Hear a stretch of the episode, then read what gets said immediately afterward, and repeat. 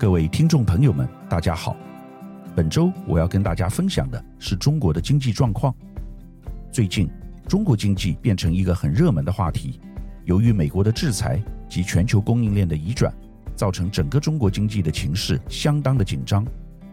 首先是出口不振，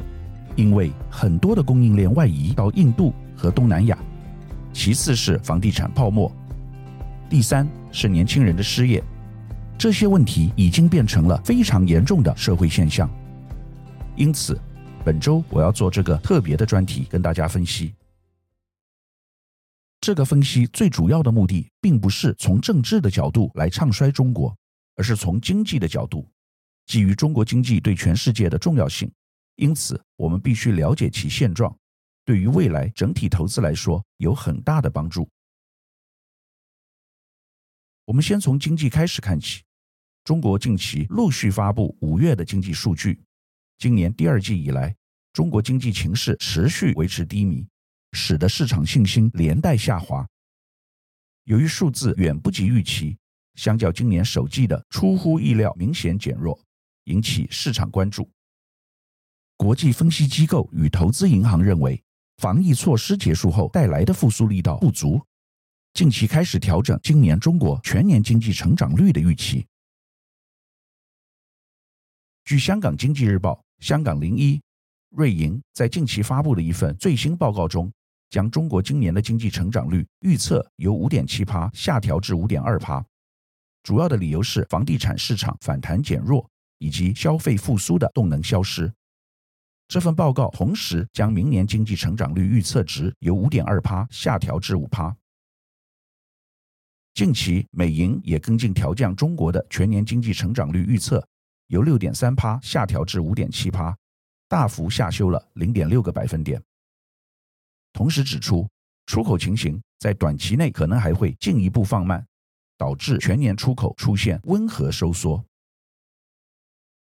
如果从中国出口的目的地来看，中国的主要贸易伙伴的份额正在悄然发生改变，日本、美国。等常年占据主要位置的出口目的地份额正在下降，而俄罗斯、东协的占比在快速上升。按人民币计价，前五月中国对美国的进出口同比下降五点五趴，对欧盟增长三点六趴，对日本下降三点五趴。与此同时，前五月中国对东南亚国家的进出口则增加九点九趴。对俄罗斯则增长达到五十一点九趴，东协也就此超越欧盟，成为中国最大的贸易伙伴。欧盟、美国、日本则排在第二、三、四位。除了俄罗斯之外，五月份中国对主要贸易伙伴的出口均出现大幅下降。东协贸易增长的主要原因，是因为去年初区域全面经济伙伴关系协议 （RCEP）。生效后，对中国与东协贸易关系的促进有明显作用。在美中关系紧张升温之下，全球供应链面临重组状态，台湾企业纷纷减少对中国投资，逐渐撤离中国，寻找成本更低、地缘政治风险更小的生产基地。台商在一九九零年代进军中国，但三十年过去后，反而成为转移供应链的最前线。富士康、广达等厂商逐渐转向越南、印度以及泰国等国家。报道指出，富士康也正扩大在越南北江省的投资。当地媒体在去年时报道，富士康计划再投资三亿美元，并雇佣三万名员工。今年二月则签署了一份合约，租用四十五公顷的场地，租期到二零五七年。预计到二零二五年，大约三十趴的生产将会在中国境外完成。中国不仅渐渐失去了世界工厂的地位，过去让 GDP 快速成长的工程之一——房地产市场，最近也产生了危机。数据显示，购房需求正在减弱，而二手房挂牌量正在激增。提振房地产市场对中国政府而言至关重要。房地产在中国经济活动中占到了四分之一之多，房地产也是普通中国人财富的主要来源。如果景气继续下降，可能会进一步拖累中国经济。在去年年底，中国政府结束新冠疫情动态清零政策后，中国经济活动起初出现了短时间内的急剧增加，但在最近几个月陷入了停滞。在二零二三年初，房地产销售出现了短暂的回温，但最近，包括上海在内的主要城市楼市成交量不断下降。中国大多数城市的房价都在下跌。现在雪上加霜的是，越来越多的房主正在将他们的住房挂牌销售，这带动了新增的二手房挂牌量创下数年新高。此外，随着钞票的大量滥印，中国在各地创造并维持了空前规模的巨大经济泡沫，尤其是在房地产领域，轻易使得1980年代日本极为惨重的房地产泡沫相形见绌。整体而言，中国的经济增长模式，尤其是功能失调的金融体系，已经将房地产开发变成了一种疯狂失控的过剩，主要满足了中共的政治需要。以及垄断了土地和资本的干部及其亲信们的贪得无厌。房地产业的快速繁荣，在数量和质量上都让许多政治能量较高的城市居民感到高兴，因为它允许人们获得有限的住房所有权、数百万低技能劳动力的就业机会以及 GDP 的增长。它还通过拍卖人民土地的用户使用权，二十五至七十年。为地方政府筹集了巨额资金，简便地将公共资金转移到干部和他们的开发商伙伴的口袋里，并将多余的滥发钞票停泊在该产业，以减轻通货膨胀压力。最迟自二零一零年代初以来，在通货膨胀和资本管制的双重夹缝下，房地产市场成为中国人唯一可行的投资工具，占了中国家庭财富的七十四点七趴。相比之下，这一比率在美国约为二十五趴。房地产提供了中国六十五趴至九十趴的地方政府财政收入。中国专家们其实也知道，有一些明智且经过验证的方法，能可靠地遏制庞大的房地产泡沫，纠正中国经济的大幅扭曲，减少高空置率和世界级的房价并存所代表的资源及资金的莫大浪费。进一步化解巨大的社会政治和经济定时炸弹，有两种比较明显的方法：一是房地产税附加有利的空置税，另一是所有权和交易的透明度。理想情况下是配合私有土地所有权的合法化，为房地产建立一个功能健全的真实市场。然而，中国的党国政治再次成为阻碍。尽管高层领导人在过去二十多年里无数次誓言要避免和减少房地产泡沫和房地产投机，由于巨大的贪婪和深深的恐惧，北京似乎无法也不愿意真正实施上述措施中的任何一项。政治上至关重要的 GDP 增长和就业，也过于仰赖投机性的房地产行业。根据中华人民共和国国家统计局。在二零二零年代的数据判断，在新冠肺炎疫情及与美国的贸易战影响之下，这种依赖房地产的瘾头变得更大了。太多的中国人，尤其是精英阶层，将所有的财富都投入了价格被炒得畸形般的高，大多如混凝土盒子般的住宅中，作为在全面通货膨胀、产权不安全和资本市场功能失调的经济中保住财富的最后。也是唯一的办法。因此，房地产泡沫已成为爆炸力太强而让人不敢也无法拆解的政治炸弹。除了在上海等地断断续续地试验已经十多年的有限实验性房地产税之外，北京所能做的就只有如同拉锯战或跷跷板式的严厉举措：近期实施行政冻结房地产交易以维持价格，但不久后又放松管制。伴随更多的新国有资金涌入和令人眼花缭乱的推广宣传，带来新一波泡沫。高盛发表的最新报告指出，随着中国政府希望减少经济上及财政上对房地产市场的依赖，中国房地产市场未来数年会持续疲弱，呈 L 型走势，等待复苏，拖累中国经济成长。综合路透社及南华早报报道，中国政府已表示不会利用房地产市场作为短期刺激经济的工具，反而希望在经济上及财政上减少对房市的依赖，转为支持策略性重点工业。中国政府目前的策略重点是应对持续多年的房地产市场放缓，而不是推动一个上升周期。也看不出中国政府会重复2015至2018年时在贫困城市推出货币化棚改的政策。在这样的情况下，预期中国房地产市场在未来数年会呈 L 型复苏，及长期持续低迷，房市疲弱特别会在中小型城市出现，且民营开发商的投融资也显得不正。虽然中国不会有快速恢复房市的方法，但报道中也提到，中国政府会以其他措施提振房市，包括放宽买房者的信贷条件。减低房贷利率及头期款比率，以及放宽大城市的购房限制。高盛认为，展望未来，中国政府会坚持其长期目标，包括共同富裕及双循环政策，连同中国政府加强建设公共住房及长远逐步推行房产税，意味着房市的黄金时代将会终结。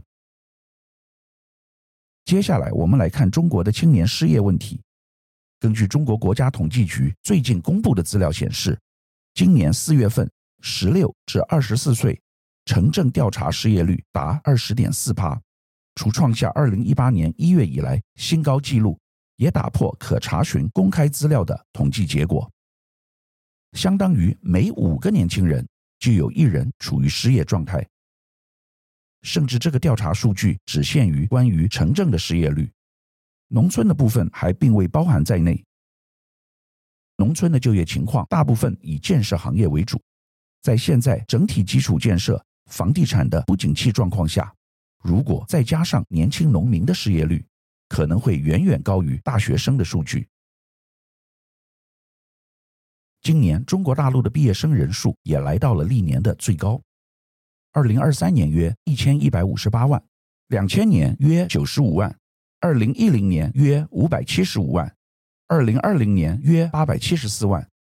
如此庞大的毕业生数量，也大大地增加了需求，形成僧多粥少的状况。中国大陆一胎化政策下的年轻一代，在教育普及下，已经有将近超过六成的人是大学毕业生，也有了不同过往的价值观。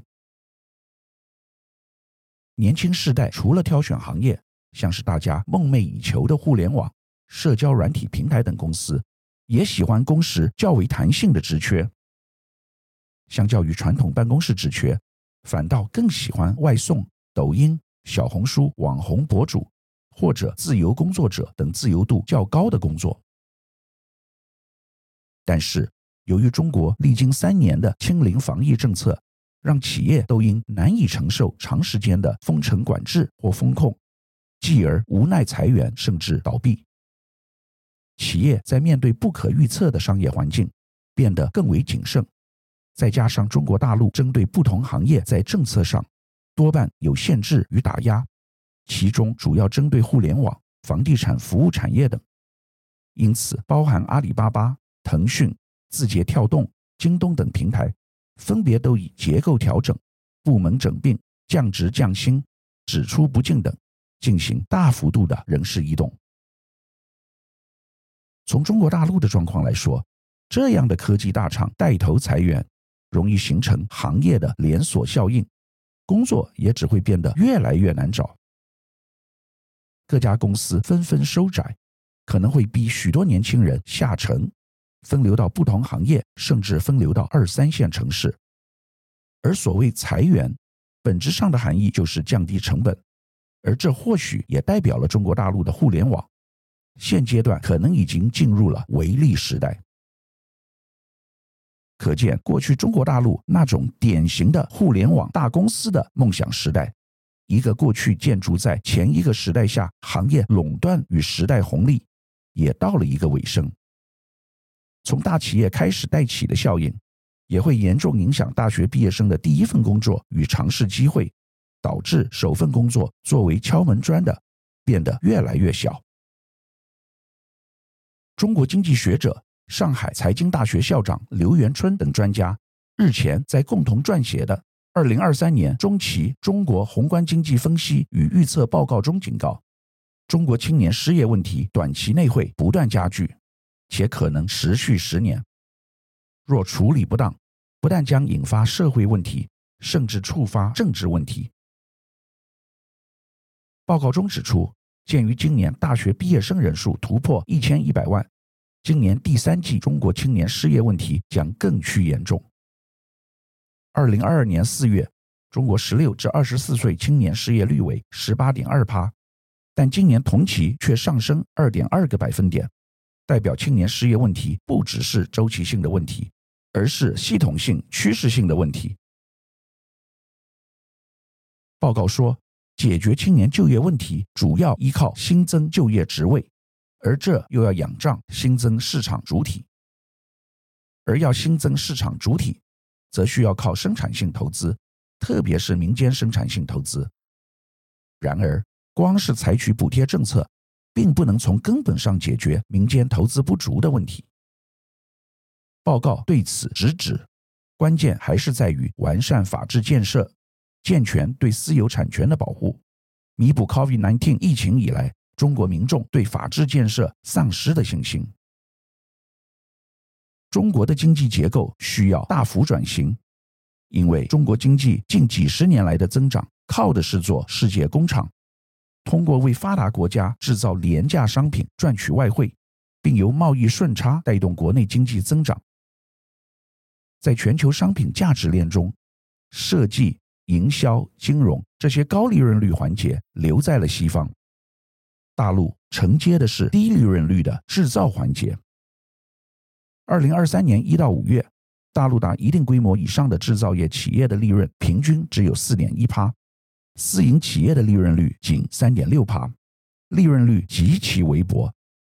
当下，美国二十年期的国债收益率也有四点一趴，大陆民营企业家与其呕心沥血。躲明枪避暗箭的办企业，还不如把投资建厂的钱拿去买美国国债，吃利息赚得多，赚得更安心。其实制造业的核心竞争力就是高性价比。由于产品要达到客户的技术要求，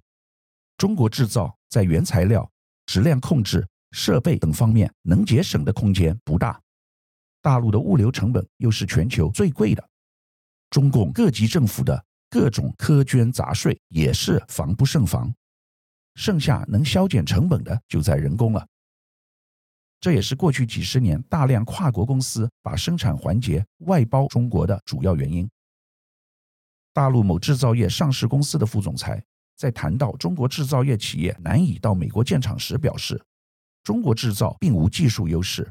成本优势来自国内的钢材便宜和能挤压的工人。例如，能付较少的钱让工人们周末加班。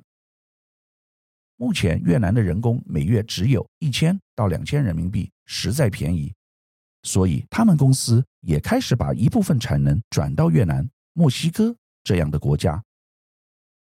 由于中共选择了在全球经济中世界工厂的定位，也注定只有压制他们的收入，才能让中国制造有竞争力的可悲局面。当年美国制造、日本制造也都出现过碾压全球的情况。后来随着工人收入提升，制造业也外迁了。目前中国制造业也在走这条路。而中国作为世界工厂，需要大量的基础建设、房地产和制造业投资，及老百姓常说的“铁公鸡”，每年要对设备、厂房、基础设施等进行维护、升级、扩建是正常的。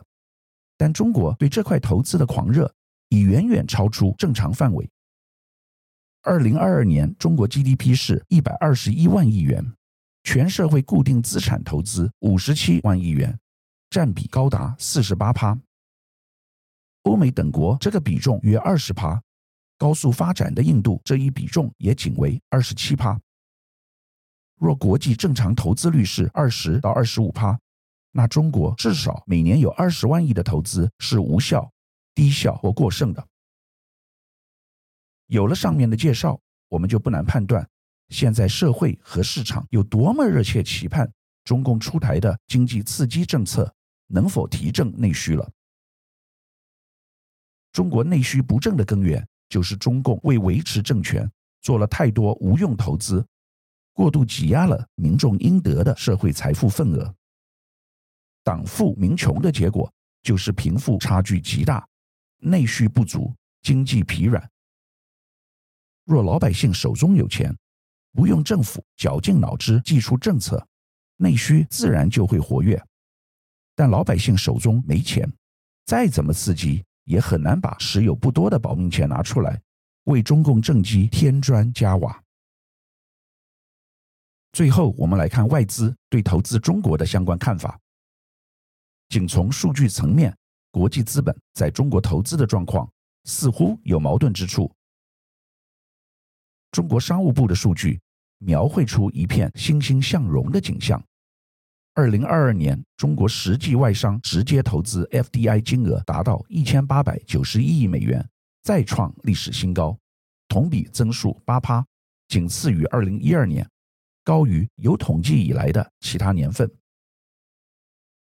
但同样是官方数据，来自中国外汇管理局则描绘另一番景象。二零二二年，中国外商直接投资为一千九百零三亿美元，显著低于二零二一年的三千三百四十亿美元，以及二零二零年的两千五百三十一亿美元。按此数据，去年外商对华直接投资降幅达到四十三趴。研究机构荣鼎咨询 （Rodian） 近日发布的报告指称，作为中国重要贸易伙伴的欧盟。在华投资已连降三年，从二零一八年的一百零四点二亿美元降至二零二一年的六十三亿美元。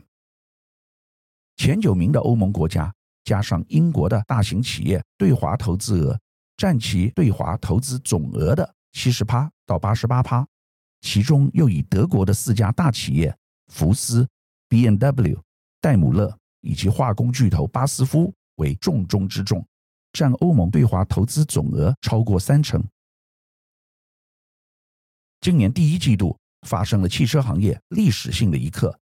比亚迪首次超越了福斯，成为了中国最畅销的乘用车品牌。福斯在华保持十五年的销量冠军，至此告一段落。背后的原因是市场变迁所致，在能源变革的大趋势下。中国企业借助电动汽车实现弯道超车。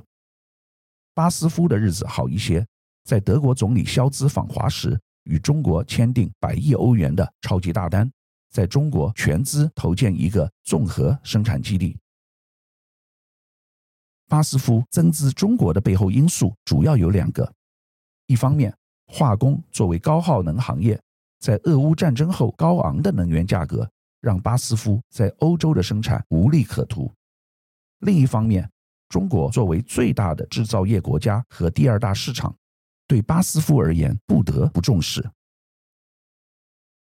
而受到中美之间的地缘政治对峙所影响，今年以来发生全球四大会计师事务所之一的德勤被重罚，全球三大管理咨询公司贝恩的上海办公室遭到警方突袭检查等事件。在今年三月底时，中国最抢眼球的新闻，不是马英九祭祖，而是马云回国。哪怕马英九一行浩浩荡荡，而马云只是被拍摄到在杭州一个非正式现身。这背后的原因，一是近年来中国企业家一个接一个失踪，恍如恐怖电影情节；二是大家都在焦虑，陷入困境的中国经济还有机会好起来吗？本周我们跟大家分析中国经济的现状，基于中国大陆跟我们台湾经济的高度相关性，我想大家对此都要有一定的认识。透过刚才的分析，大家可以看得出来，中国大陆现在正处于非常困难的情况中。台湾有一个毛病，往往唱衰中国经济，但其实台湾自己的经济也好不到哪里去，上半年出口年减少十八趴。为全球金融海啸以来将近十四年同期最深跌幅。上个礼拜我们分享越南的经济与劣势，本周则谈到中国的困境。我想全世界今年恐怕都不会好，大家真的是要勒紧皮带，密切的观察未来经济的发展。以上是本周我为您分享的趋势，感谢收听奇缘野语。如果喜欢我的分享，希望大家能够订阅、下载，以后直接收听我们的节目。另外，如果您想要留言与我分享您的心得，或是想要听什么样的新闻分析，欢迎到我们的脸书智门 Smart Gay 留言，或是私讯给我。欢迎大家推荐给你的亲朋好友们，邀请大家一起收听。那我们下集再见喽，拜拜。